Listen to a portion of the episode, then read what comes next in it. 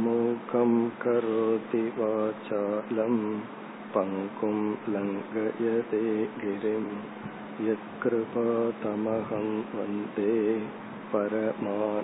பரமானந்தமாதவம்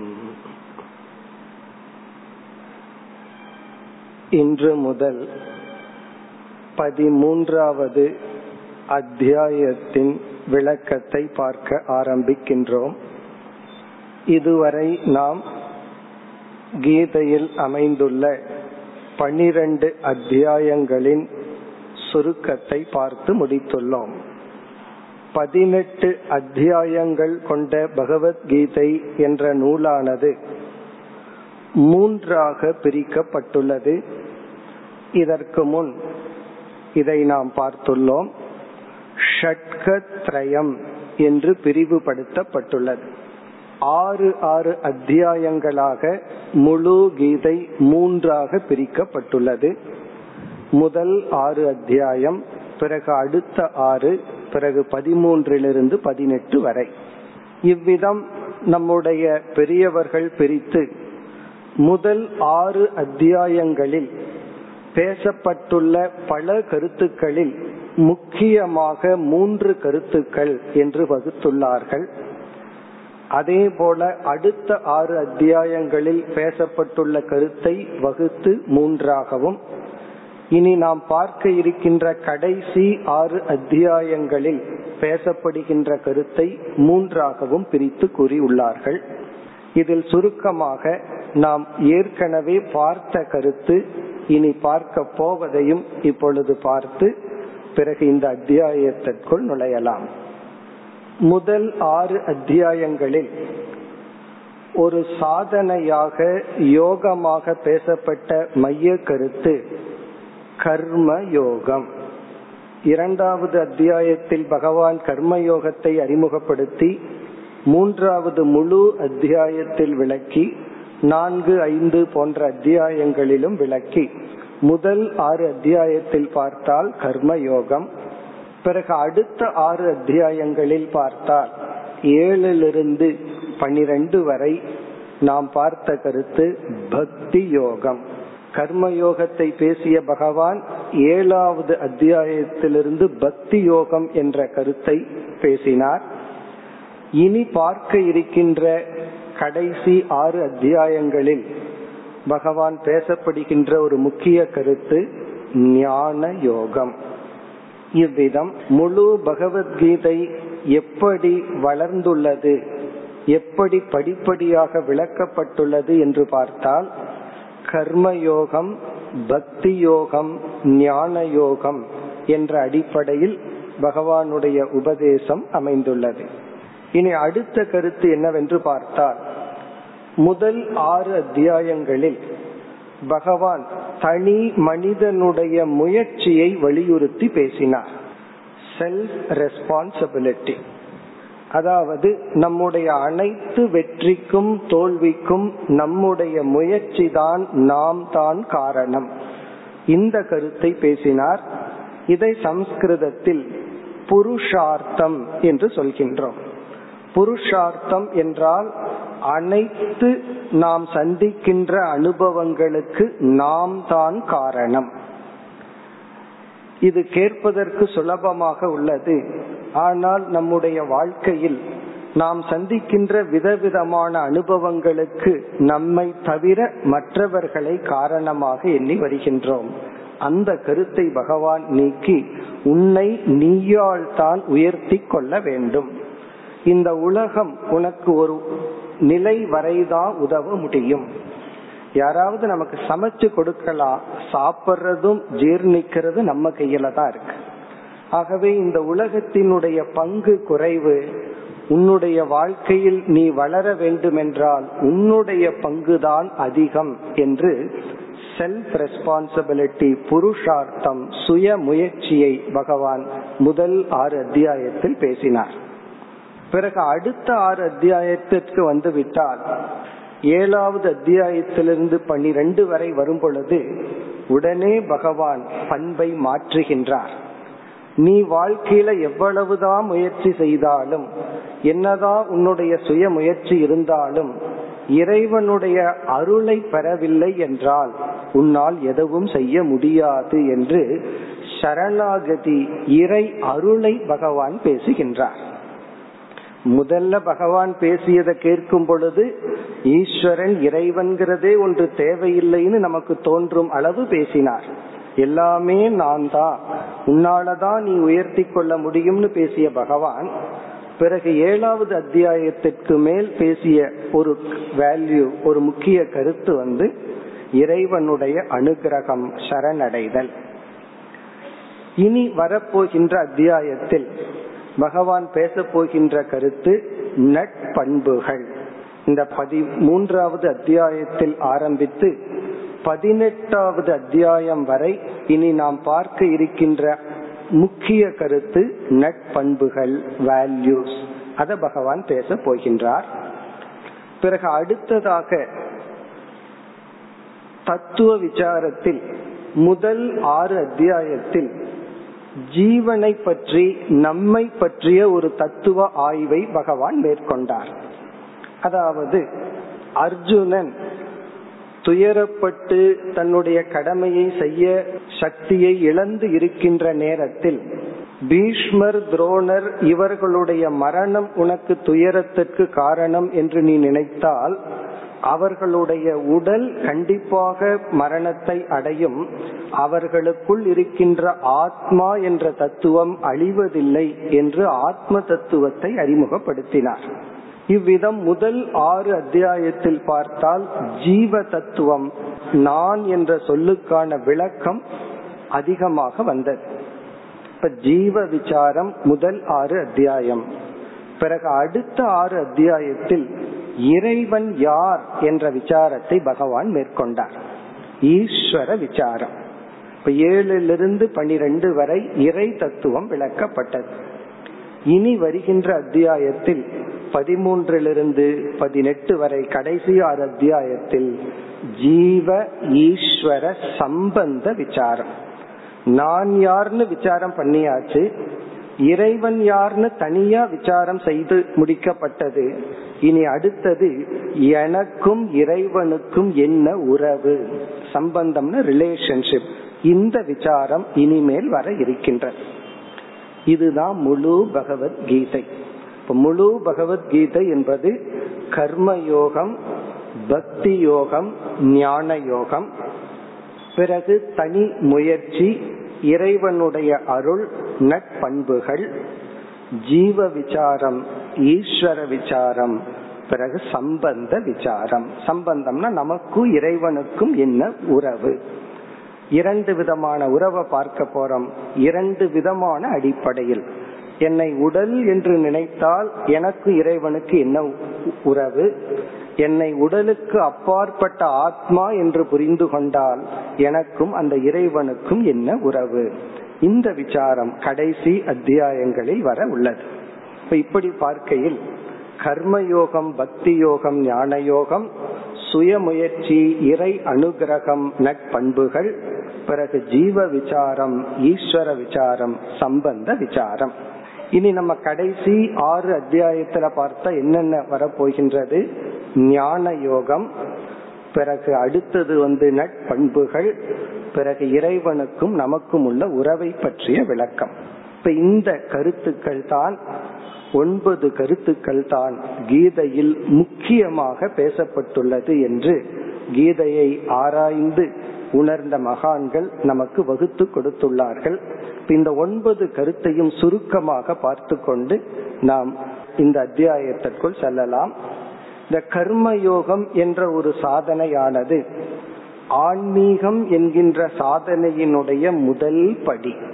நம்ம ஆன்மீக சாதனையை எப்படி ஆரம்பிக்க வேண்டும் என்றால் கர்மயோகம் என்கின்ற சாதனையில் ஆரம்பிக்க வேண்டும். இந்த கர்மயோகம் என்கின்ற ஒரு வாழ்க்கை முறை நம்மை பண்படுத்தி நம்முடைய மனதிற்கு ஒரு விதமான பக்குவத்தை கொடுத்து நம்மை உயர்த்துகின்றது. இந்த கர்ம யோகத்துலதான் எது நம்முடைய கடமை எது நம்முடைய கடமை அல்ல என்று செயல் செயலுக்கு பின் இருக்கின்ற பாவனையை பற்றி பேசுகின்றது. பலருக்கு நம்முடைய கடமை எதுங்கிறதுலயே குழப்பம். எது கடமை எது கடமை இல்லை என்ற முக்கிய கருத்தும் கடமைகளில் இருக்க வேண்டிய பாவனை என்ன? இதுதான் கர்மயோகத்தின் சாராம்சம். இந்த கருத்தை நாம் மனதில் கொண்டு வாழ்க்கையில் அனுஷ்டானம் செய்யும் பொழுது நம்முடைய மனம் ஒரு விதத்தில் பக்குவத்தை அடைகின்றது. பிறகு அடுத்தது பக்தி யோகம் என்றால் நம்முடைய உணர்வுகளை இறைவன் மீது செலுத்துதல். நம்மெல்லாம் ஒரு உணர்வு மயமான ஜீவர்கள் உணர்வற்றவர்கள் அல்ல. அந்த உணர்வை பண்படுத்துதல் தான் பக்தி யோகம் என்ற ஒரு சாதனை. உபனிஷத்துல மிக மிக ஆழமான ஒரு கருத்து பேசப்பட்டு அந்த உபனிஷத்தில் என்ன சொல்லப்பட்டுள்ளது? இந்த கருத்தை ஒருவன் புரிந்து கொள்ள வேண்டும் என்றால் அவன் உணர்வின் அடிப்படையில் பண்பட்டிருக்க வேண்டும் என்று சொல்லப்பட்டுள்ளது. இந்த உலகத்தை நம்ம புரிஞ்சுக்கிற விதமே எந்த அளவுக்கு எமோஷனல் குரோத் எமோஷனல் மெச்சூரிட்டின்னு சொல்ற உணர்வுல பண்பட்டு இருக்கிறோமோ அந்த அளவுக்கு தான் நம்முடைய புத்தியில உண்மையை கிரகித்து கொள்ள முடியும். அப்படி நம்முடைய உணர்வுகளை பண்படுத்த பக்தி யோகம் என்ற சாதனையானது இடையில் உள்ள ஆறு அத்தியாயத்தில் பேசப்பட்டது. இனி வருகின்ற அத்தியாயத்தை தான் நம்ம ஞான யோகம் என்று சொல்கின்றோம். ஞான யோகம் என்றால் அறிவு பூர்வமாக இறை தத்துவத்தை ஜீவ தத்துவத்தை ஜெகத் என்ற உலகத்தை புரிந்து கொள்ளுதல். இப்ப கர்மயோகம்னா கடமையில எப்படிப்பட்ட உணர்வுகள் பாவனைகள் இருக்கணுங்கிற முக்கிய ஆய்வு. பக்தி யோகம் என்றால் நம்முடைய உணர்வுகளை மனதை பண்படுத்துதல். இந்த பக்தி யோகத்துக்குள்ள உபாசனா தியானம் இவைகளெல்லாம் வந்து விடுகின்றது. ஞான யோகம் என்றால் அறிவு பூர்வமாக உலகத்தின் தன்மை என்ன என்று உணர்ந்து கொள்ள முயற்சி செய்தல். அதே போல நான்கிற சொல்லுக்கு என்ன அர்த்தம்? நம்மை நாம் புரிந்து கொள்ள முயற்சி செய்வது ஞான யோகம் இந்த உலகத்தையும் நம்மையும் படைத்த இறைவனுடைய தன்மையை புரிந்து கொள்ள முயற்சிப்பதுதான் ஞான யோகம் இப்ப எந்த ஒரு சாதனை இறைவனை பற்றிய அறிவை அடைய நம்மை செயல்படுத்துகிறதோ அல்லது அதில் ஈடுபடுகின்றமோ அது ஞான யோகம் இறைவன் மீது அன்பை செலுத்தினால் அது பக்தி யோகம். இந்த பக்தி யோகத்துல இறைவனை பற்றிய முழுமையாக அறிவு இருக்கணுங்கிற அவசியம் இல்லை. சிலரை பார்த்திருப்போம் பேசியிருக்க மாட்டோம் ஒன்றுமே அவர்களை பற்றி நமக்கு தெரியாது. நம்ம எரியாமல் ஒரு அன்பு தோன்றலாம் அல்லது வெறுப்பும் தோன்றலாம். அப்ப பக்தி யோகத்துல வந்து மனம்தான் பிரதானம். ஞான யோகத்துல வந்து புத்தி தான் முக்கியம் அறிவு முக்கியம். அதாவது நாம் அனுபவிக்கிற இந்த உலகத்தின் நிலை என்ன தன்மை என்ன? அது மட்டுமல்ல நம்முடைய இலக்கு என்ன? நமக்கு முன்னாடி பல இலக்குகள் இருந்தாலும் நம்முடைய இறுதியான லட்சியம் என்ன என்று ஆராய்ந்து அந்த லட்சியத்துக்கான சாதனை என்ன? இந்த சாதனா சாத்திய சம்பந்தத்தை அறிந்து கொள்ளுதல். இதெல்லாம் ஞான யோகத்தில் வருகின்றது. இப்ப யார் இறைவன்? யார் நான்? அந்த இறைவனுக்கு எனக்கு என்ன உறவு? என்று அறிவு பூர்வமாக ஆராய்ச்சி செய்து அறிவை அடைய நாம் செய்கின்ற முயற்சிகள் தான் ஞான யோகம் என்று சொல்லப்படுகிறது. அதைத்தான் இனிமேல் நாம் பார்க்க போகின்றோம். இனி அடுத்ததாக இறங்கி வந்தால் சாதனையாக சுய முயற்சி இறைவன் அனுகிரகம் பண்புகள் என்று நம்ம பார்த்தோம். முதல் ஆறு அத்தியாயத்துல பகவான் வந்து ஒரு தனிப்பட்ட மனிதனுடைய முயற்சிக்கு முக்கியத்துவம் கொடுத்து பேசுகின்றார். இந்த உலகம் வந்து என்னதான் உனக்கு உதவி செய்ய தயாராக இருந்தாலும் இந்த உலகத்துக்கு ஓரளவு தான் உனக்கு உதவி செய்ய சக்தி உள்ளது. அதற்கு மேல உனக்கு நீதான் உதவி செய்து கொள்ள வேண்டும். உன்னுடைய அனைத்து விதமான வெற்றிக்கும் தோல்விக்கும் நீயே பொறுப்பு என்று பகவான் குறிப்பிடுகின்றார். நம்ம சாஸ்திரங்கள்ல கர்ம தத்துவம் என்கின்ற இந்த கர்மா தியரி உருவானதனுடைய காரணமே அனைத்துக்கும் நீயே பொறுப்பு எடுத்து கொள்ள வேண்டும்ங்கிற அறிவை கொடுக்கறதுக்கு தான் ஆனா காலகட்டத்துல என்ன ஆயிடுச்சு? அது அப்படியே தவறா புரிந்து கொண்டார்கள். இந்த பிராரப்தம் தலையெழுத்து விதி என்ற சொற்கள் முழுமையாக சமுதாயத்திற்குள் தவறாக புரிந்து கொள்ளப்பட்டுள்ள சொற்கள். இந்த விதி தலையெழுத்து பிராரப்தம்ங்கிற வார்த்தையெல்லாம் ஏதோ எனக்கு சம்பந்தம் இல்லாம நான் காரணம் இல்லாமல் எனக்கு நடந்ததாக நம்ம நினைச்சிட்டு இருக்கிறோம் ஆனா இந்த சொற்கள் முழுமையாக தவறாக புரிந்து கொள்ளப்பட்ட சொற்கள் விதிங்கிற சொல்லோ அல்லது தலையெழுத்துன்னு நம்ம சொல்றதோ பிராரப்தம்னு சொல்றதோ அப்படிப்பட்ட பொருள் அல்ல. எல்லாத்துக்கும் நாம தான் பொறுப்பு. என்னைக்கு நம்முடைய கஷ்டத்துக்கு இந்த உலகத்தையோ மற்றவர்களையோ காரணமா நம்ம புத்தி காட்டிட்டு இருக்கோ அதுவரை நம்முடைய முயற்சி அதை சரி பண்ணத்தான் இருக்குமே தவிர நமக்குள் எந்த மாற்றத்தையும் கொடுக்காது. என்று என்னுடைய புத்தி என்னிடத்துலதான் குறை இருக்கு என்று உணர்கின்றதோ தன்னுடைய குறையை பார்க்கின்றதோ அப்பொழுதுதான் அந்த புத்தியானது மாற்றத்தை அடைந்து முயற்சி செய்து வெற்றியை அடையும். இரண்டு விதமான மனிதர்கள் இந்த வேதாந்தத்தை நோக்கி வருவார்கள் தத்துவத்தை நோக்கி வருவார்கள். ஒன்று வாழ்க்கையில வந்து வெற்றி அடைந்தவர்கள். வாழ்க்கையில எல்லா ப்ராஜெக்ட்லயும் வெற்றி அடைந்தவர்களும் வேதாந்தத்தை நோக்கி வருவார்கள். இனி ஒன்று ஜஸ்ட் ஆப்போசிட் வாழ்க்கையில முழுமையாக தோல்வி அடைந்தவர்கள். இங்க தோல்வினா ஹெல்த்தை இழந்திருக்கலாம் ஆரோக்கியத்தை இழந்திருக்கலாம் அன்பு வைத்த ஒருத்தரை இழந்திருக்கலாம் அல்லது பொருளை இழந்திருக்கலாம் வாழ்க்கையில முழுமையா தோற்றவர்களும் வேதாந்தத்திற்கு வருவார்கள் வெற்றி அடைந்தவர்களும் வருவார்கள். இந்த இரண்டும் ரெண்டுக்குமே பிளஸ் பாயிண்ட் இருக்கு மைனஸ் பாயிண்ட் இருக்கு. இந்த வெற்றி அடைந்தவர்கள் இடத்துல பார்த்தோம் அப்படின்னா அவ்வளவு சுலபமா அடைய முடியாத சுயமரியாதை செல்ஃப் கான்பிடென்ட் உறுதி என்கின்ற பண்பு அவர்களுக்கு இருக்கும் ஏன்னா அந்த வெற்றி அது அவங்களுக்கு கொடுத்திருக்கும். வாழ்க்கையில சக்சஸ் பண்ணும்போது தன்னையே நினைச்சா என்னால சாதிக்க முடியும் அப்படிங்கிற ஒரு செல்ஃப் கான்பிடன்ஸ் செல்ஃப் எஸ்டீம் ஒரு சுயமரியாதை அந்த வெற்றி அவங்களுக்கு கொடுத்திருக்கும். ரொம்ப மிக முக்கியமான வேல்யூ வந்து சுயமரியாதைன்னு ஒரு வேல்யூ நம்மையே நம்ம பார்க்கும் பொழுது ஒரு பெருமிதம் அடைகின்ற ஒரு பண்பு. ஆனா அவர்களிடத்தில் வருகின்ற இனி ஒரு நெகட்டிவ் வேல்யூ என்னன்னா அகங்காரம் கர்வம். அதை நம்ம பார்க்க போறோம். மானித்துவம் அப்படின்னு ஒரு கர்வம். அதாவது என்னால எல்லாத்தையும் வெற்றி கொள்ள முடியும்.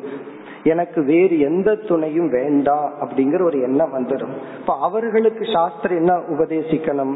அடுத்த வேல்யூ இறைவனிடத்தில் சரணடைதல். உன்னுடைய இந்த வெற்றிக்கு காரணம் நம்ம பார்த்திருக்கிறோம் பத்தாவது அத்தியாயத்துல பகவான் வந்து விபூதி என்கின்ற ஒரு சொல்லால் இந்த உலகத்துல எதெல்லாம் மேலோங்கி உள்ளதோ ஒருவன் தவம் செய்தால் அந்த தவமாக நான் இருக்கின்றேன். ஞானியினுடைய ஞானமாக நான் இருக்கின்றேன். தவம் செய்பவனுடைய தவமாக நான் இருக்கின்றேன் சொல்லி இந்த வெற்றி அடைந்தவனுடைய அந்த அகங்காரத்தை நீக்குவதற்காக நானே அனைத்தும் என்று பகவான் வந்து ஒரு பிராக்டிஸ் மாதிரியே செஞ்சார். பத்து பதினொன்னு இரண்டு அத்தியாயத்தினுடைய சாராம்சமே என்னன்னா ஒருத்தனுக்கு இருக்கிற செல்ஃப் கான்பிடென்டோட இருக்கின்ற அந்த அகங்காரத்தை கர்வத்தை நீக்குவதற்காக அதுக்கெல்லாம் நான் தான் காரணம். உனக்கு கர்வம் வரக்கூடாது. அதே சமயத்துல கர்வம் வரக்கூடாதுன்னு சுயமரியாதையும் வராம இருக்க கூடாது நம்ம மீது ஒரு செல்ஃப் கான்பிடென்ட் ஒரு திருப்தி நம்மையே நினைச்சா நான் நான் வந்து எதையும் சாதிக்க முடியுங்கிற ஒரு உறுதியும் வரணும். அதே சமயத்துல கர்வமும் வந்து விடக்கூடாது அதற்காகத்தான் உடனே ஏழாவது அத்தியாயத்திலிருந்து பகவான் சித்து பண்ணினார். எதில்? இறை அனுகிரகம். மம மாயா துரத்தியா என்னுடைய மாயையை அவ்வளவு சுலபமாக கடந்து விட முடியாது. யார் என்னை சரணடைகிறார்களோ அவர்கள்தான் இதை கடப்பார்கள்னு சொல்லி இறை அனுகிரகத்தையும் சரணாகதி பணிவு போன்ற பண்புகளை உபதேசம் செய்தார். பிறகு இந்த தோல்வி அடைந்து வருகின்றார்கள் அல்லவா அவர்களுக்கு வந்து இயற்கையா இந்த சரணாகதியும் பணிவும் வந்துடும் ஏன்னா எந்த அகங்காரத்துக்கும் தோல்வி துயரம் இதையெல்லாம் விரும்பல. ஆனா ஒரு மனிதனுக்கு இவைகள் வரும் பொழுது தன்னுடைய முழு முயற்சி செய்தும் வாழ்க்கையில தோல்விகள் கஷ்டங்கள் எல்லாம் வரும் பொழுது அப்பொழுது அந்த அகங்காரம் உணர்கின்றது. நம்முடைய சக்திக்கு அப்பாற்பட்டு ஏதோ ஒன்று இயங்கிக் கொண்டு உள்ளது. அப்ப அந்த சக்தியிடம் அந்த இயற்கை நியதியிடம் அவனுடைய மனம் சரணடைகின்றது. ஆனால் அவர்களுக்கு வருகின்ற இனியொரு பெரிய டிஃபெக்ட் என்னன்னா தாழ்வு மனப்பான்மை. என்னால ஒண்ணுமே பண்ண முடியாது. அப்போ அவர்களுக்கு என்ன சொல்லணும்? உன்னால எல்லாத்தையும் சாதிக்க முடியும். உன்னால முடியாதது இல்லை. அப்படின்னு யாருக்கு சொல்லணும்? தோல்வி அடைஞ்சவனுக்கு சொல்லணும். வெற்றி அடைஞ்சவனுக்கு போய் சொன்னா ப்ராப்ளம் ஏற்கனவே வெற்றி அடைஞ்சவன் அப்படித்தான் நினைச்சிட்டு இருக்கான். என்னால எதையும் சாதிக்க முடியும். அப்படி இரண்டு விதமான எதிரான அனுபவங்கள் வாழ்க்கையில மனிதனுக்கு இரண்டு விதத்துல பக்குவப்படுத்துது. இரண்டு விதத்தில் நன்மையை கொடுக்கின்றது. இரண்டு விதத்தில் கஷ்டத்தையும் கொடுக்குது. தவறான பண்பையும் கொடுத்து விடுகிறது. வெற்றி அடைஞ்சவனுக்கு கர்வம் வருது. தோல்வி அடைஞ்சவனுக்கு வந்து செல்ஃப் எஸ்டீம் சுயமரியாதை சென்று விடுகிறது. ஆகவேதான் பகவான் பன்னிரண்டு அத்தியாயத்துல இந்த இரண்டு வேல்யூ சொன்னார். அதாவது உன் மீதுதான் உனக்கு பொறுப்பு வரணும். நீயே எதையும் சாதிக்க முடியும். அதே சமயத்துல நீ எதையும் சாதிக்க முடியாது. இப்படி இரண்டு முக்கிய பண்புகளை வந்து பகவான் குறிப்பிட்டார். அதனால யார் வேதாந்தத்துக்கு வந்தாலும் சரி வெற்றி அடைஞ்சவனும் வரலாம். தோல்வி அடைஞ்சவனும் வரலாம் பகவான் அதை பேலன்ஸ் பண்ணி பக்குவப்படுத்தினார். இனி நாம் கடைசி ஆறு அத்தியாயத்திற்குள் வந்தால் ஞான யோகத்தை தொடர்ந்து பண்புகளை பகவான் பேச இருக்கின்றார். இந்த பண்புகளுக்கே நாம் பார்க்க இருக்கின்றோம். இந்த பதிமூன்றாவது அத்தியாயத்தில் ஞானம் என்ற சொல்லினால் பண்புகளை பகவான் அழைக்கப் போகின்றார். இந்த பண்புகளையே பகவான் ஞானம்னு சொல்ல போகின்றார். காரணம் ஞான யோகத்துக்கு துணை புரியும் ஒரு கருவியாக இந்த பண்புகளை பகவான் அறிமுகப்படுத்த போகின்றார். ஒரு பெரிய ஒரு வேல்யூ லிஸ்ட் பகவான் சொல்லி என்னென்ன பண்புகள் எல்லாம் நம் மனம் அடைய வேண்டும் என்னென்ன குணங்கள் எல்லாம் நம்முடைய மனதிலிருந்து நீக்கப்பட வேண்டும். இதை இந்த அத்தியாயத்துல பதிமூன்றில் ஆரம்பித்து பதினெட்டு வரை நம்ம இதைத்தான் பார்க்க போறோம்.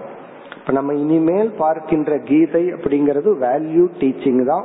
பண்புகளை பற்றி தான் பகவான் பேச போகின்றார். பகவான் வந்து ஏன் இவ்வளவு முக்கியத்துவம் கொடுத்து ஆறு அத்தியாயங்களில் குறிப்பா கடைசி ஆறு அத்தியாயங்களில் ஞான யோகத்தின் ஒரு அங்கமாக ஞான யோகத்துக்கு உதவி செய்யும் ஒரு பகுதியாக பண்பை கூறுகின்றார் என்றால் அதை நம்ம பார்க்க போறோம். இந்த பண்புகள் ஒன்றுதான் நம்முடைய மன மகிழ்ச்சிக்கும் வாழ்க்கைக்கும் ஒரு முக்கிய காரணம். நம்ம எப்படிப்பட்ட பொருள்களை சூழ்நிலைகளை நம்ம வந்து சேர்த்து வச்சிருக்கிறோம்ங்கிற அடிப்படையில நம்ம வாழ்க்கை இல்லை.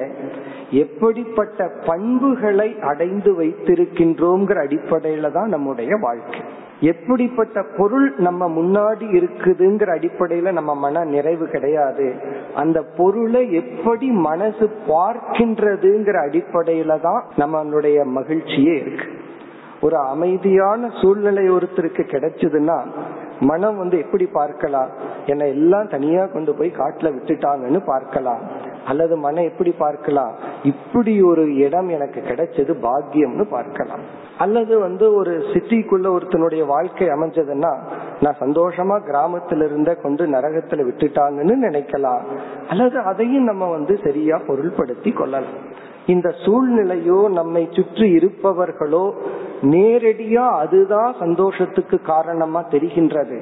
ஆனால் சற்று ஆராய்ந்து பார்த்தால் இதத்தான் நம்ம ஞான யோகம்னு சொல்றோம். ஞான யோகம்னா ஒவ்வொன்றையும் விசாரித்து பார்த்தல் ஆராய்ந்து பார்த்தல் ஆராய்ந்து சரியான காரணத்தை கண்டு கொள்ளுதல். நமக்கு முன்னாடி ஒரு காரணம் தெரியும் யோசிச்சு பார்த்தா அது காரணமா இருக்காது வேறுதான் காரணமா இருக்கும். அப்படி இந்த பண்புகளுடைய மனம்தான் வெற்றி அடைந்த மனம் அல்லது அதுதான் நம்முடைய இலக்கு. நம்ம பார்க்கலாம் பிறகு இந்த பண்புகளைத்தான் பகவான் இனிமேல் பேச போகின்றார். அந்த பண்புகளினுடைய தேவை என்ன? என்னென்ன பண்புகள்ங்கிறது தான் இனி கீதை முடியும் வரை நம்முடைய தலைப்பு. இனி கடைசி விசாரத்திற்கு வந்தால் முதல் ஆறு அத்தியாயத்தில் ஜீவனை பற்றிய விசாரம் இரண்டாவது ஆறு அத்தியாயத்தில் ஈஸ்வர விசாரம் இறுதியில் ஐக்கிய விசாரம் அல்லது சம்பந்த விசாரம். உபனிஷத்துல எத்தனையோ கருத்துக்கள் பேசப்பட்டுள்ளது. உபனிஷத் என்பது வேதத்தினுடைய கடைசியில் அமைந்துள்ள பகுதி.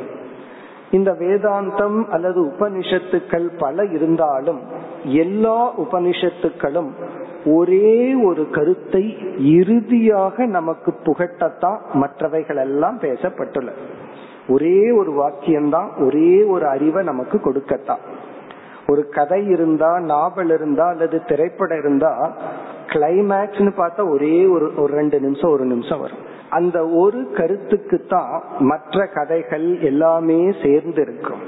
அதே போல உபனிஷத் என்ற ஒரு சாஸ்திரம் அது வேதம் என்கின்ற சாஸ்திரம். தத்துவமசி நீயே பிரம்மனாக இருக்கின்றாய் என்ற ஒரு வாக்கியத்தை அதனுடைய அர்த்தத்தை நமக்கு புரிய வைக்கிறதுக்கு தான் எல்லா கருத்துக்களும் பேசுகின்றன. இதத்தான் நம்ம மகா வாக்கியம்னு சொல்றோம். இப்ப இதுல வந்து தத்துவமசிங்கிற வாக்கியத்துல மூன்று சொற்கள் அமைந்துள்ளது. நான் இறைவன் இந்த இருவருக்குள்ள உறவு. இதுல நான்கிற சொல்லினுடைய விளக்கத்தை தான் ஜீவ விசாரம்னு சொல்றோம். அத பகவான் வந்து முதல் ஆறு அத்தியாயத்துல செஞ்சார். ஜீவ விசாரத்துல நாம் செய்கின்ற நம்மோடு சென்டர் நம்மோடு சம்பந்தப்பட்ட சாதனைகளை எல்லாம் பகவான் பேசினார். ஐந்தாவது அத்தியாயத்தில் சந்நியாசத்தை பற்றி பேசினார். ஆறாவது அத்தியாயத்துல தியானத்தை பற்றி பேசினார். பிறகு ஜீவன் சம்பந்தப்பட்ட கருத்துக்களையே பேசப்பட்டது. இனி ஏழாவது அத்தியாயத்துல எடுத்துக்கொண்டோம்னா இறைவன் சம்பந்தப்பட்ட கருத்துக்களையே பகவான் பேசினார். அதுலதான் பகவான் வந்து நானே அனைத்துமா இருக்கிற காரிய காரண தத்துவங்கள் எல்லாம் நம்ம அங்கு நம்ம பார்த்தோம். இனிமேல் நம்ம வந்து அந்த இறைவனுக்கும் ஜீவனுக்கும் உள்ள உறவை நம்ம பார்க்க போறோம். அதுதான் ஐக்கிய விசாரம் அல்லது சம்பந்த விசாரம். இனி பதிமூன்றுக்கு மேல் உள்ள அத்தியாயத்தை எடுத்துட்டோம்னா மூன்று கருத்து. ஞான யோகம் பிறகு பண்புகள் ஜீவ ஈஸ்வர சம்பந்தம். நமக்கும் இறைவனுக்கும் உள்ள உறவு. இதுதான் முழு பகவத்கீதை. இனி நம்ம பதிமூன்றாவது அத்தியாயத்திற்குள் செல்ல வேண்டும். இந்த அத்தியாயத்தில் சில நூல்களில் புஸ்தகங்களில் அர்ஜுனனுடைய கேள்வியுடன் ஆரம்பம் ஆகின்றது. சில புஸ்தகத்துல அந்த கேள்வியே இல்லை. அது வந்து இடையில வந்ததான்னு நமக்கு தெரியவில்லை. இந்த அர்ஜுனனுடைய கேள்வியுடன் எடுத்துக்கொண்டா இந்த அத்தியாயத்தினுடைய எண்ணிக்கை ஒரு மாதிரி இருக்கும் ஒன்று அதிகமா இருக்கும். அர்ஜுனனுடைய கேள்வி இல்லாமல் பகவானுடைய உபதேசத்திலிருந்தும் இந்த அத்தியாயத்தை நம்ம எடுத்துக்கொள்ளலாம். இப்ப அர்ஜுனனுடைய கேள்வி என்னவென்றால் ஆறு சொற்களை அர்ஜுனன் கூறி இவைகளினுடைய அர்த்தத்தை எனக்கு உபதேசம் செய்யுங்கள். காரணம் பதிமூன்றாவது அத்தியாயத்தில் ஆறு சொற்களுக்கான விளக்கம் வந்துள்ளது. ஆகவே பின்னாடி வந்தவர்களோ அல்லது ஒரிஜினலாவோ இந்த ஆறு சொற்களை விளக்கும்படி ஒரு கேள்வி அமைந்துள்ளது. அந்த கேள்வியானது பிரகிருத்தின் புருஷம் செய்வ க்ஷேத்திரம் க்ஷேத்ரஜமேவச்ச ஏதத் வேதிது மிச்சாமி ஞானம் ஞேயம் ச கேசவ. இதுதான் அர்ஜுனனுடைய கேள்வி. பல புஸ்தகங்கள்ல இல்லாமலே இருக்கலாம். இதில் பிரகிருதி புருஷன் இந்த இரண்டு தத்துவத்தினுடைய விளக்கம் என்ன? பிரகிருதி புருஷன் இரண்டாவது வந்து க்ஷேத்திரம் கஷேத்ரஜக க்ஷேத்திரம் என்ற சொல்லினுடைய தத்துவம் கஷேத்ரஜன் என்ற சொல்லினுடைய தத்துவம் என்ன? மூன்றாவது ஞானம் ஞேயம். ஞானம் என்ற சொல்லினுடைய தத்துவம் விளக்கம் என்ன? ஞேயம் என்ற சொல்லினுடைய விளக்கம் என்ன? ஏதத் வேதிது மிச்சாமி ஞானம் ஞேயம் ச கேசவ. இதுதான் கேள்வி. இப்ப இந்த கேள்விக்கான பதில் தான் முழு பதிமூன்றாவது அத்தியாயம். இதில் பிரகிருதி என்ற சொல் நாம் அனுபவிக்கின்ற இந்த உலகத்தை குறிக்கின்ற சொல். புருஷக என்ற சொல் இந்த உலகத்துக்கு ஆதாரமாக இருக்கின்ற இறை தத்துவம். இப்ப பிரகிருதிங்கிறது ஜடமான இந்த உலகத்தை குறிக்கின்ற சொல் புருஷகங்கிற சொல் இறைவனை குறிக்கின்ற சொல். கஷேத்திரம் என்ற சொல்லுக்கு நம்முடைய உடல் இந்த உடலை வந்து கஷேத்திரம் என்று பகவான் இந்த அத்தியாயத்தை ஆரம்பிக்க போகின்றார். இந்த உடலுக்குள் இருக்கின்ற அழியாத ஆத்ம தத்துவம் க்ஷேத்ரஜன் என்று சொல்லப்படுகிறது. ஞக அப்படின்னா அறிபவன் கஷேத்ரஜக என்றால் இந்த உடலை அறிபவன். கஷேத்திரத்தை அறிபவன் கஷேத்ரஜக. இப்ப பிரகிருதி புருஷன் கஷேத்திரம் கஷேத்ரஜக இனி கடைசியில ஞானம் ஞேயம். இந்த ஆறு சொற்கள் தான் இந்த அத்தியாயத்தினுடைய சாராம்சம். இங்கு ஞானம் என்ற சொல்லில் பகவான் ஞானத்துக்கு ஞான யோகத்துக்கு அங்கமாக உள்ள பண்புகளை பகவான் குறிப்பிடுகின்றார். இப்ப ஞானம்ங்கிற சொல்லுக்கு பகவான் எடுத்துக்கொண்ட விளக்கம் வந்து நட்பண்புகள். நேயம் என்ற சொல்லுக்கான பொருள் அறியத்தக்கது. நேயம் அப்படின்னா அறிய யோக்கியதை ஆனது அறியத்தக்கது. அதுவும் பிரம்ம தத்துவத்தை குறிக்கின்ற சொல். இப்ப நேயம் என்ற சொல்லும் புருஷக என்ற சொல்லும் கஷேத்ரஜக என்ற சொல்லும் இறை தத்துவத்தை அழியாத தத்துவத்தை குறிக்கின்ற சொற்கள். பிரகிருதி என்ற சொல்லும் கஷேத்ரன் என்ற சொல்லும் அழிகின்ற தத்துவத்தை குறிக்கின்ற சொற்கள்.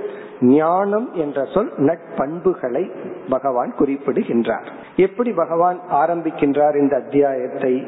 முதலில் கஷேத்திரன் கஷேத்ரஜக என்ற தத்துவத்தை விளக்கி பிறகு ஞானம் என்ற சொல்லை விளக்கி பிறகு நேயம் என்ற சொல்லை விளக்கி இறுதியாக பிரகிருதி புருஷன் என்று விளக்கப் போகின்றார். இப்ப இந்த அத்தியாயம் முதலில் கஷேத்ரன் கஷேத்ரஜன் என்ற இரண்டு சொல்லினுடைய விளக்கம். அதனாலதான் இந்த அத்தியாயத்துக்கு கஷேத்திர கஷேத்ரஜ யோகன்னு பெயர். கஷேத்ரன் கஷேத்ரஜன் என்ற தத்துவத்தை விளக்குகின்ற அத்தியாயம். பிறகு மூன்றாவது பகவான் விளக்க போவது ஞானம். நான்காவது விளக்க போவது நேயம். பிறகு பிரகிருதி புருஷன் இரண்டையும் சேர்ந்து விளக்க போகின்றார். இந்த அத்தியாயமே ஒரு ஞான யோகம். நம்ம பதிமூணாவது அத்தியாயத்துல மூன்று கருத்துக்கள் இருக்கின்றதுன்னு பார்த்தோமே. ஞான யோகம் நட்பண்புகள் பிறகு வந்து ஐக்கிய விசாரம் ஜீவ ஈஸ்வர சம்பந்தம். இந்த மூன்றுமே முழுமையாக இந்த அத்தியாயத்தில் வர உள்ளது. ஆகவே இந்த அத்தியாயத்துல வந்து மிக முக்கியமான ஒரு வெயிட் உள்ள அத்தியாயம் சொல்ற நல்ல முக்கியமான அனைத்து கருத்துக்களையும் தாங்கியுள்ள அத்தியாயம். இப்ப நம்ம என்ன செய்ய போகின்றோம்? இந்த முறை இந்த முழு அத்தியாயத்தை நிறைவு செய்யாமல் இந்த அத்தியாயத்துல கஷேத்திரன் கஷேத்ரஜகங்கிற தத்துவத்தை பார்ப்போம். பிறகு வந்து ஞானம்ங்கிற சொல்லல பகவான் இருபது பண்புகளை அறிமுகப்படுத்தி உள்ளார் அந்த இருபது பண்புகளில சில பண்புகளை பார்த்து நிறைவு செய்வோம். பிறகு அடுத்த முறை வந்து மற்ற பண்புகள் நேயம் பிரகிருதி புருஷன் என்ற தத்துவங்களை பார்ப்போம். அவ்விதம் இந்த பதிமூன்றாவது அத்தியாயத்தை மட்டும் நாம் இரண்டு முறை பார்க்க இருக்கின்றோம். ஏன்னா ஒவ்வொரு சொல்லும் ஒவ்வொரு கருத்தும் மிக ஆழமான அறிவு அல்லது மிக ஆழமாக சிந்தித்து புரிந்து கொள்ள வேண்டிய தத்துவம். அவ்விதம் இப்ப நம்ம வந்து மூன்று சொற்களினுடைய அர்த்தத்தை பார்க்க போகின்றோம். இம்முறை கஷேத்திரன் கஷேத்ரஜக பிறகு ஞானம். ஞானம்ங்கிற தலைப்புல பண்புகள். அந்த பண்புகள் இருபது பண்புகள்ல சில பண்புகளை பார்த்துட்டு அடுத்த முறை மீதி பண்புகளும் மற்ற சொற்களினுடைய விளக்கத்தையும் பார்ப்போம். இப்ப இந்த முகவுரையுடன் இனி நம்ம பகவானுடைய உபதேசத்துக்கு செல்லலாம். பகவான் வந்து எப்படி ஆரம்பிக்கின்றார்? இதம் ஷரீரம் கௌந்தேய கஷேத்திரம் இத்தியபிதீயதே ஏதத் யோ வேத்தி தம் பிராகுகு. கஷேத்ரஜ இது தத்விதக. இப்படித்தான் இந்த அத்தியாயம் பகவானால் ஆரம்பிக்கப்படுகின்றது. இதம் ஷரீரம் கௌந்தேய கஷேத்திரம் இது அபிதீயதே. இதம் என்றால் இந்த ஷரீரம் இந்த உடலானது க்ஷேத்திரம் என்று அழைக்கப்படுகின்றது. க்ஷேத்திரம் இது அதிதீயதேன அழைக்கப்படுகின்றது. ஏதத்யோ வேத்தி யார் இந்த உடலை அறிகின்றார்களோ? ஏதத்னா இந்த யக யார் இந்த உடலை யார் அறிகின்றார்களோ? தம் கஷேத்ரஜக இது பிராகுகோ ஞானிகள் அந்த தத்துவத்தை கஷேத்ரஜன் என்று அழைக்கின்றார்கள். இப்படித்தான் பகவான் துவங்குகின்றார். இப்பொழுது நம்ம வந்து முதல் ஸ்லோகத்தை விட்டுட்டோம் அப்படின்னா இந்த ஸ்லோகத்திலிருந்து இந்த அத்தியாயம் ஆரம்பம் ஆகின்றது. அப்படி பார்க்கையில் முதல் ஸ்லோகத்திலிருந்து ஆறாவது ஸ்லோகம் வரை அல்லது இரண்டாவது ஸ்லோகமா இதை எடுத்துட்டோம்னா இரண்டிலிருந்து ஏழு வரை கஷேத்திர கஷேத்திரஜ தத்துவ விளக்கம். பிறகு எட்டாவதிலிருந்து ஐந்து ஸ்லோகத்துல இருபது பண்புகளை சொல்ல போறார் ஞானம் என்ற தலைப்பில். ஞானம்ங்கிற தலைப்புல இருபது பண்புகள். இப்ப நம்ம பார்க்க வேண்டித்தது முதல் ஆறு அல்லது ஏழு ஸ்லோகங்களில் கஷேத்ரன் கஷேத்ரஜன் என்கின்ற தத்துவ விளக்கம். இப்ப இதுதான் ஆத்ம விசாரம் ஞான யோகம்னு சொல்றோம் ஜீவ பிரம்ம ஐக்கியம் இதெல்லாமே இந்த பகுதியில வந்து விடுகிறது. இதற்கு பிறகு பகவான் என்ன செய்ய போறார்? இந்த அறிவு நமக்கு வர வேண்டும் என்றால் நம்ம என்னதான் விசாரம் பண்ணாலும் புத்தியில அது அறிவா வர வேண்டும் என்றால் பண்புகள் நமக்கு தேவைன்னு சொல்லி பகவான் வந்து பண்புகளை சொல்ல போறார். இப்பொழுது நம்ம வந்து முதல் இரண்டு தலைப்பை எடுத்துக்கொள்வோம். எப்படி ஆரம்பிக்கின்றார்? இதம் ஷரீரம். இந்த உடலானது கஷேத்திரம் என்று சொல்லப்படுகிறது. இப்ப இந்த பகுதியைத்தான் நம்ம ஞான யோகம்னு சொல்றோம் அல்லது ஐக்கிய விசாரம்னு சொல்றோம். முதல் இரண்டு ஸ்லோகங்களில் இந்த ஸ்லோகத்திலையும் அடுத்த ஸ்லோகத்திலையும் பகவான் வந்து உபனிஷத்தினுடைய மைய கருத்தை குறிப்பிடுகின்றார். அதாவது ஜீவ பிரம்ம ஐக்கியத்தை பேசுகின்றார். இந்த இரண்டு ஸ்லோகமுமே மகா வாக்கியம்னு சொல்றோம். மகா வாக்கியம் என்றால் நம்ம பார்த்தோம் தத்துவமசி நீ ஜீவனாகிய நீ அந்த இறைவனாக இருக்கின்றாய். இதுல மூன்று சொற்கள் இருக்கு. அதுல வந்து ஜீவன் ஒரு சொல் இறைவன் ஒரு சொல் இந்த இரண்டு பேர்த்தையும் சம்பந்தப்படுத்துற ஒரு சொல். அதனால மூன்று சொற்களை நம்ம ஆராய்ச்சி செஞ்சாதான் இதனுடைய அர்த்தம் நமக்கு புரியும். இதுல வந்து பகவான் என்ன வார்த்தையில இந்த ஆராய்ச்சி செய்கிறார் அதை வச்சுட்டே நம்ம போய் ஆராய்ச்சி செய்து ஜீவ பிரம்ம ஐக்கியத்தை நம்ம பார்த்துட்டு பிறகு நம்ம பண்புகளுக்குள் செல்லலாம். இங்க வந்து பகவான் இந்த உடலை வந்து க்ஷேத்திரம்ங்கிற சொல்லில் அழைக்கின்றார். இந்த க்ஷேத்திரம்ங்கிற சொல்லுக்கு நான்கு பொருள்கள் கூறப்படுகின்றன. க்ஷேத்திரம்ங்கிற வார்த்தைக்கே நாலு அர்த்தம் இலக்கணப்படியே இருக்கு. சமஸ்கிருத டிக்ஷனரியில சில சொல்ல எடுத்துட்டோம் அப்படின்னா அந்த ஒரு சொல்லுக்கு பல பக்கங்கள்ல அர்த்தம் இருக்கு. இப்ப யோகங்கிற சொல்லுக்கு சான்ஸ்கிரிட் டிக்ஷனரி எடுத்து பார்த்தா மூணு பக்கத்துக்கு அர்த்தம் இருக்கு. இதுல இருந்து என்ன தெரியுதுன்னா அந்த சொல்லுக்கு அவ்வளவு அர்த்தம் இருக்கு இடத்துக்கு தகுந்த மாதிரி அர்த்தத்தை நம்ம எடுத்துக்கணும்னு பொருள். அப்படி கஷேத்திரம்ங்கிற சொல்லுக்கு நான்கு பொருள் ஒவ்வொரு பொருளா பார்ப்போம். இந்த சொல் நம்முடைய உடலை பகவான் குறிப்பிடுகின்றார். இதம் சரீரம்னு சொல்லி அர்ஜுனனை காட்டி சொல்றார். இந்த நம்முடைய உடலானது க்ஷேத்திரம் என்ற சொல்லால் குறிப்பிடப்படுகிறது. எதற்கு இந்த உடலுக்கு க்ஷேத்திரம்னு பெயர்? முதல் பொருள் வந்து ஷரதி அபக்ஷியதே இது க்ஷேத்திரம். இந்த உடல் தேய்வதால் மாற்றத்தை அடைவதால் இந்த உடலுக்கு க்ஷேத்திரம்னு பேர். கஷேத்திரம்ங்கிற சொல்லுக்கு அபக்ஷீயதே கொஞ்சம் கொஞ்சமா அது அழிந்து கொண்டே போகும். அது என்னைக்குமே ஹெல்த்தியா இருக்காது. இந்த உடலினுடைய நேச்சர் தன்மையே ஒரு காலம் வரைதான் அது இருக்கும். அதற்கு மேல் அதனுடைய சக்தி அது இழந்து கொண்டே இருக்கும். இது ரொம்ப முக்கியமான தெரிந்து கொள்ள வேண்டிய ஒரு உண்மை. அதாவது நம்முடைய எல்லா அனர்த்தங்களுக்கும் கஷ்டங்களுக்கும் என்ன காரணம்னு ஞான யோகத்தின் மூலமா விசாரம் பண்ணி பார்த்தோமா பார்த்தால் எந்த இடத்துல எது இல்லையோ அந்த இடத்தில் அதை எதிர்பார்த்தல். இதுதான் நம்முடைய துயரத்துக்கு காரணம்.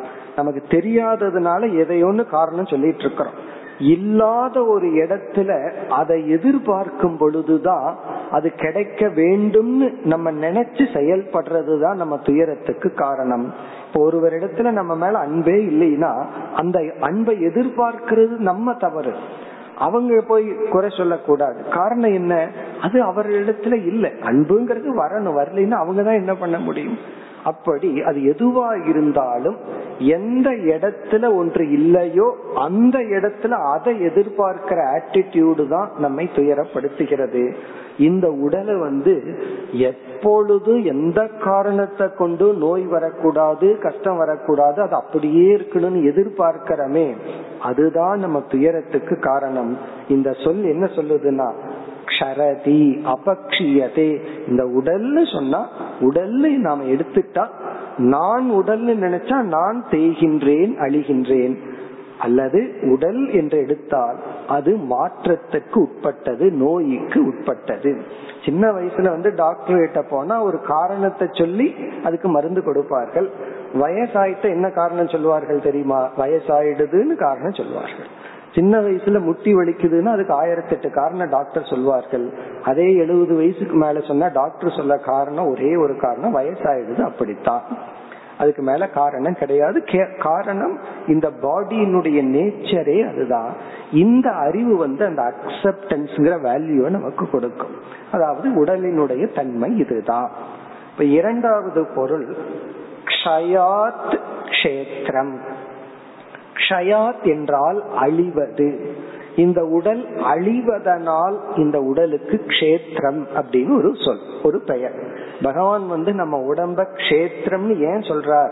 முதல் காரணம் இந்த உடலினுடைய ஒரு தன்மை மாறிக்கொண்டே வருதல் தேய் தேய்வை அடைதல். டிப்ரிசியேஷன் சொல்றமல்ல அது ஒரு மெஷினுக்கு இருக்கும்போது உடம்புக்கு ஏன் இருக்கக்கூடாது? இரண்டாவது வந்து நஷ்யதி அழியக்கூடியது. இந்த உடல்னு சொன்னா அது அழியக்கூடியது. யார் இன்டெலிஜென்ட் பர்சன்னா அழியறதுக்கு முன்னாடி அந்த அழிவை ஏற்றுக்கொள்பவன். இது அழியக்கூடியதுதான் அப்படிங்கிற ஒரு அக்செப்டன்ஸ் எப்ப வரும்னா? இந்த அறிவினால். இதுதான் ஞான யோகம் சொல்றது. ஆராய்ச்சி பண்ணி இது இதனுடைய தன்மை. அழியக்கூடிய உடலில் தேயக்கூடிய இந்த உடலில் தேயக்கூடாது அழியக்கூடாதுங்கிற எதிர்பார்ப்பு தான் நமக்கு துயரத்தை கொடுக்கின்றது. கொஞ்சம் ஆராய்ச்சி செய்து பார்த்தா தேய்வதோ அழிவதோ நமக்கு துயரம் அல்ல. அது கூடாதுங்கிற எண்ணம் தான் துயரத்தை நமக்கு கொடுக்கின்றது. இனி மூன்றாவது வந்து ஒரு பாசிட்டிவ் மீனிங் ஃபர்ஸ்ட் வந்து நெகட்டிவா சொல்லப்படுது.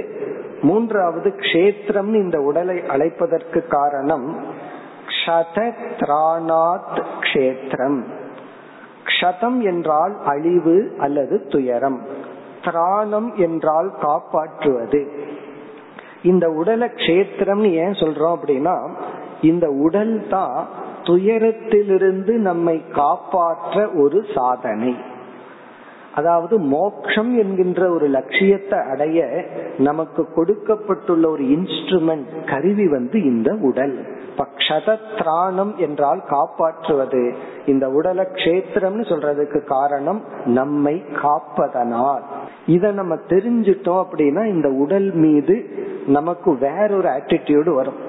இந்த உடலை வந்து பொதுவா என்ன நினைச்சிட்டு இருக்கிறோம்?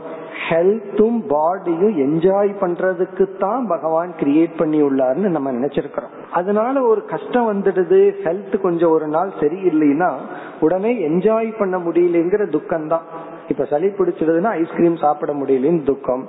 நடக்க முடியல அப்படின்னு சொன்னா நாலு இடத்துக்கு இந்த உடலை வச்சுட்டு சுத்த முடியலன்னு ஒரு துயரம். அப்படி இந்த உடலை வந்து ஒரு போக சாதனம்னே நம்ம பார்க்கிறோம். அது போகத்துக்கு உதவி செய்யலினா நமக்கு வருத்தம் வந்துடும் அந்த போகம் கிடைக்கலையேங்கிற வருத்தம் தான் ரொம்ப அதிகம்.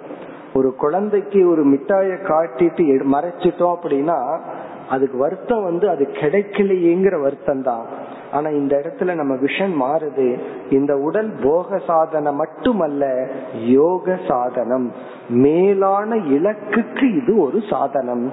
அந்த ஆங்கிள் தான் சாஸ்திரம் வந்து இந்த உடலை கோயில்னு சொல்றது. இந்த உடலினுடைய ஹெல்த்துக்கு நம்ம எப்ப இம்பார்ட்டன்ஸ் கொடுப்போம்னா இந்த உடலினால மிக முக்கியமான மேலான ஒரு லட்சியத்தை அடைய முடியும் என்று நம்ம உணரும் பொழுதுதான் உடலினுடைய ஆரோக்கியத்துக்கெல்லாம் வேல்யூ கொடுத்து அதை நம்ம வந்து வளர்த்தி கொள்ள முடியும். இப்ப ஒரு பாசிட்டிவ் மீனிங் என்னன்னா சதத்ரானாத் இந்த உடல் மேலான இலக்குக்கு உதவி செய்யும் அல்லது துயரத்திலிருந்து நம்மை காப்பாற்றும் ஒரு கருவி. துயரம் மட்டுமல்ல இந்த உடல் எல்லாத்துக்கும் காரணம். துயரத்துக்கும் காரணம் சுகத்துக்கும் காரணம் மோக்ஷ சாதனம் சாஸ்திரத்துல மிக அழகா சொல்லப்பட்டுள்ளது இந்த மனித சரீரம் வந்து மோக்ஷத்திற்கான ஒரு சாதனை. இனி நான்காவது பொருள் கஷேத்திரவத் கஷேத்திரம். கஷேத்திரம்ங்கிற சொல்லுக்கு இலக்கணப்படி இனி ஒரு பொருள் வந்து விதைக்க தயாராக உள்ள பூமிய கஷேத்திரம்னு சொல்லுவோம். பூமி கஷேத்திரம் அல்ல. இப்ப நம்ம இருக்கிற இடம் கஷேத்திரம் அல்ல. ஏன்னா சிமெண்ட் எல்லாம் போட்டு வச்சுட்டோம். எந்த இடத்தை பண்படுத்தி அதுல விதை விதைத்தால் மரம் செடி செடிகள் எல்லாம் வருமோ அந்த பண்படுத்தப்பட்ட நிலத்துக்கு பேரு கஷேத்திரம். நம்ம வயல் அப்படின்னு சொல்லுவோம். வயல்னு சொன்ன என்ன? நெல்ல விதைக்கிறதுக்கு தயாரா இருக்கு. நாத்து நடுறதுக்கு தயாரா இருக்கிற பூமிய கஷேத்திரம்னு சொல்றோம். அப்படி பகவான் என்ன செய்கின்றார்? இந்த உடலை வந்து ஒரு வயல் நெற்பயிரை வந்து வளர்க்கறதுக்கு தயார் செஞ்சு வச்சிருக்கிற ஒரு கஷேத்திரம். அந்த வயலுக்கு ஒப்பிட்டு சொல்ற அப்ப விதை என்ன அப்படின்னா நெல் பயிர் போல விதை என்னன்னா பாப புண்ணியங்கள். இப்ப பாப புண்ணியம்ங்கிற விதைய இந்த உடல்ல நம்ம விதைச்சிருக்கிறோம். விதைச்சோம்னா பயிர் என்னன்னா சுக துக்கங்கள். இன்ப துன்பம்ங்கிற ஒரு பயிர் வருகின்றது. அந்த பயிர் வருவதர் எதிலிருந்துனா இந்த உடலில் இருந்து இப்ப இந்த உடலில் இருந்து இன்ப துன்பம்ங்கிற ரிசல்ட் கிடைக்குது. பிறகு வந்து என்ன பண்றோம்? இந்த பாப புண்ணியம்ங்கிற விதைய விதைக்கிறோம். பிறகு புதிய விதை என்னன்னா அதுவும் பாப புண்ணியம் தான் இந்த பாப புண்ணியத்தை அனுபவிக்க அனுபவிக்க மீண்டும் நம்ம பாப புண்ணியத்தை சேகரிக்கிறோம். அதற்கும் இந்த உடல் தான் காரணம். அதாவது எந்த பூமியிலிருந்து நெல்லை விதைச்சு நெல்லை எடுக்கிறமல்ல இப்ப நெல்லைத்தான் விதைக்கிறோம். அந்த பூமி நெல்லைத்தான் நமக்கு கொடுக்குது. பாப புண்ணியத்தை தான் காரணமா கொண்டு இந்த உடல் இருக்கு. இந்த உடல் பாப புண்ணியத்தை தான் நமக்கு கொடுக்கின்றது. இந்த பாப புண்ணியங்கள் தான் இன்ப துன்பத்தை கொடுத்து நம்மை வாழ வைத்து கொண்டுள்ளது. இப்ப இந்த உடலுக்கு வந்து இப்படிப்பட்ட விளக்கம் எல்லாம் பகவான் கொடுத்து இந்த உடல் சம்சார காரணம் சம்சார நிவிருத்தி காரணம். அதுதான் கடைசியா நம்ம புரிஞ்சுக்க வேண்டியது. நம்ம உடலை பார்க்கும் பொழுது இந்த உடலே துயரத்துக்கும் காரணமா இருக்கு.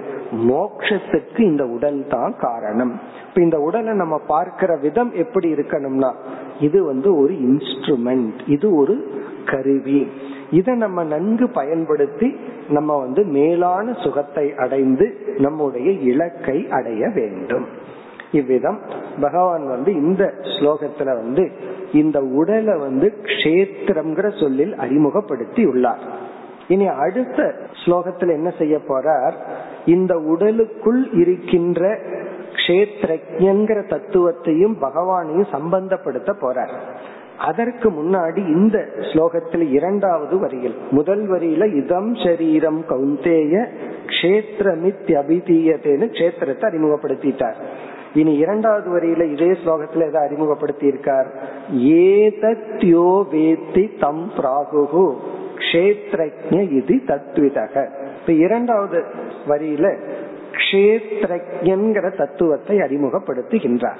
இப்ப கஷேத்திரங்கிறதுக்கு என்ன பொருள்?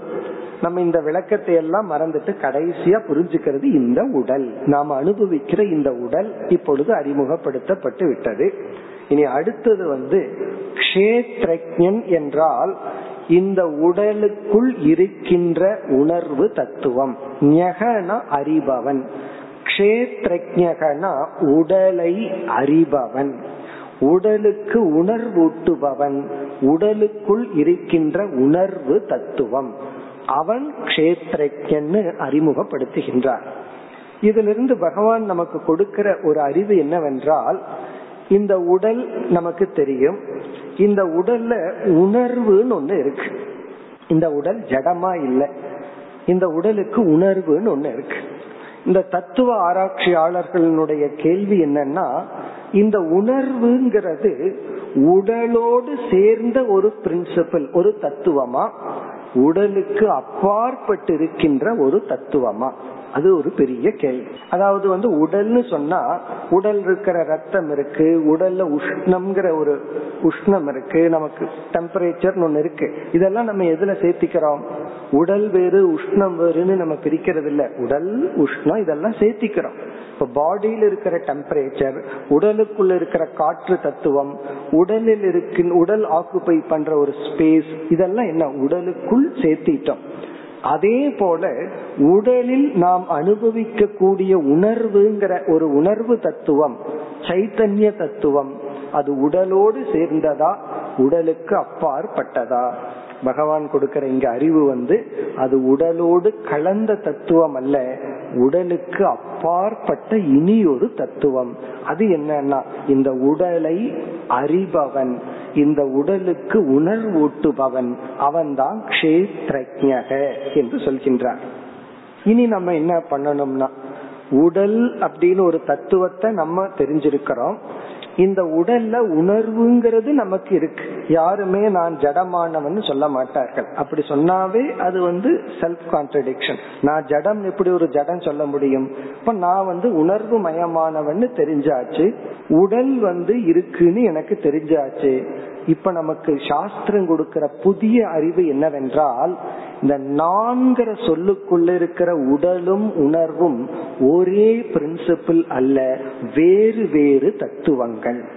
உணர்வுங்கிறது வேறு சைத்தன்யம்ங்கிறது வேறு பேரறிவுங்கிறது வேறு உடல்ங்கிறது வேறு. இத பகவான் இங்கு அறிமுகப்படுத்திட்டார். எப்படி அறிமுகப்படுத்தினார் என்றால் இந்த உடலை அறிபவன் என்று அறிமுகப்படுத்தி உள்ளார். இப்படிப்பட்ட ஒரு அறிமுகத்தை தான் நம்ம வேதாந்த சாஸ்திரத்துல திருஷ்ய விவேகம் என்று அழைக்கின்றோம்.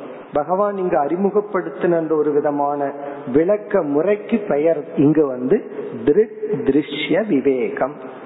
திருக் என்றால் அறிபவன். திருஷ்யம் என்றால் அறியப்படும் பொருள். இப்ப இங்க எப்படி அறிமுகப்படுத்தி இருக்கார் திருஷ்ய விவேகம்னா அறிபவன் அறியப்படும் பொருள்னு ஒரு பிரின்சிபல அறிமுகப்படுத்தி இருக்கார் ரொம்ப நமக்கு ஏதோ புரியாத மாதிரி இருக்கு. ஆனா இதெல்லாம் நம்ம அனுபவிச்சுட்டு இருக்கிறதா நமக்கு தெரிஞ்ச விஷயம்தான். தெரியாத சொற்கள்ல தான் நம்ம பார்க்கிறதே தவிர இது எதுவுமே நமக்கு தெரியாதது அல்ல. திருஷ்ய விவேகம்னா நான் அறிபவன் பிறகு இந்த உடல் அறியப்படுவது. இதுல என்ன சந்தேகம் இருக்கு? நான் அறிபவன் இந்த உடல் அறியப்படுவது. அதனாலதான் என்னுடைய உடலை நான் பார்க்கிறேன் என்னுடைய உடலை மற்றவர்களும் பார்க்கின்றார்கள். இப்ப மற்றவர்களுக்கு என்னுடைய உடல் திருஷ்யம் அறியப்படுவது. அது மற்றவர்களுக்கு மட்டுமல்ல எனக்கும் என்னுடைய உடல் திருஷ்யம். இப்ப இந்த உடலை நம்ம வந்து எப்படி போடணும்? திருஷ்யம் அறியப்படுவது. இப்ப நம்ம இந்த உலகத்துல எத்தனையோ பொருள்களை அறிகிறோம். அறிஞ்ச நாம என்ன சொல்றோம்? நான் பார்த்தேன் நான் அவனை பார்த்தேன் இதை பார்த்தேன் அதை பார்த்தேன் சொல்றோம் அல்லவா? அதே போல நான் நம்முடைய உடலையும் அறிகின்றோம். சில சமயங்கள்ல அதை அறிஞ்சுக்கிறதுக்கு கண்ணாடி தேவைப்படலாம். முகத்தை பாக்குறதுக்கு கண்ணாடி தேவைப்படலாம். அது மட்டும் அல்ல மற்றவர்கள் வந்து வெறும் உடம்ப மட்டும்தான் பார்க்க முடியும். ஆனா நம்முடைய உடம்ப மற்றவர்களை விட நம்ம ரொம்ப க்ளோஸா நம்ம உடம்ப அறிய முடியும். இப்போ ஒருத்தரை பார்த்து அவருக்கு பசிக்குதா இல்லையான்னு இனி ஒருத்தர் அறிந்து கொள்ளவே முடியாது. ஆனா நம்ம அறிஞ்சுக்கலாம். நமக்கு பசிக்குதா இல்லையான்னு நமக்கு அந்த அறிவு ஏற்படும். இதுல இருந்து என்ன தெரியுதுன்னா நான் திருக். நான் எப்படிப்பட்டவன்? என்னுடைய உடலை மட்டும் அறியவில்லை உடலினுடைய தன்மையையும் நான் அறிபவன். என்ன தன்மைனா இப்பொழுது பசிங்கிற உணர்வு இருக்கு. இந்த தன்மையை நான் அறிகின்றேன். சாப்பிட்டதுக்கு அப்புறம் பசிங்கிற உணர்வு நீங்கி விட்டது. இந்த தன்மையை நான் அறிகின்றேன். இவ்விதம் இங்கு பகவான் எப்படி அறிமுகப்படுத்தியுள்ளார்னா கஷேத்ரஜன் என்பவன் உடலையும் உடல் தன்மையையும் அறிபவன். அவன் உடலிலும் உடலின் தன்மையிலிருந்தும் வேறுபட்டவன். உடல் அழியும்னா அவன் அழிய மாட்டான் உடல் மாறும்னா அவன் மாற மாட்டான் இப்படி அறிமுகப்படுத்தி உள்ளார் இப்ப இந்த ஸ்லோகத்துல இதனுடைய தத்துவத்தை பார்த்துட்டு அடுத்த ஸ்லோகத்துல பகவான் இறைவனோட சம்பந்தப்படுத்தி மேலும் கஷேத்திர கஷேத்திரக்கினை விளக்கி இந்த தலைப்பை முடிப்பார். முடிச்சதுக்கு அப்புறம் பண்புகளை பற்றி பேச உள்ளார். மேலும் அடுத்த வகுப்பில் தொடர்போம். ஓம் போர் நம போர் நமிதம் போர் पूर्णमुदच्छते पूर्णस्य पूर्णमादाय पूर्णमेवावशिष्यते ॐ शान्ति शान्ति शान्तिः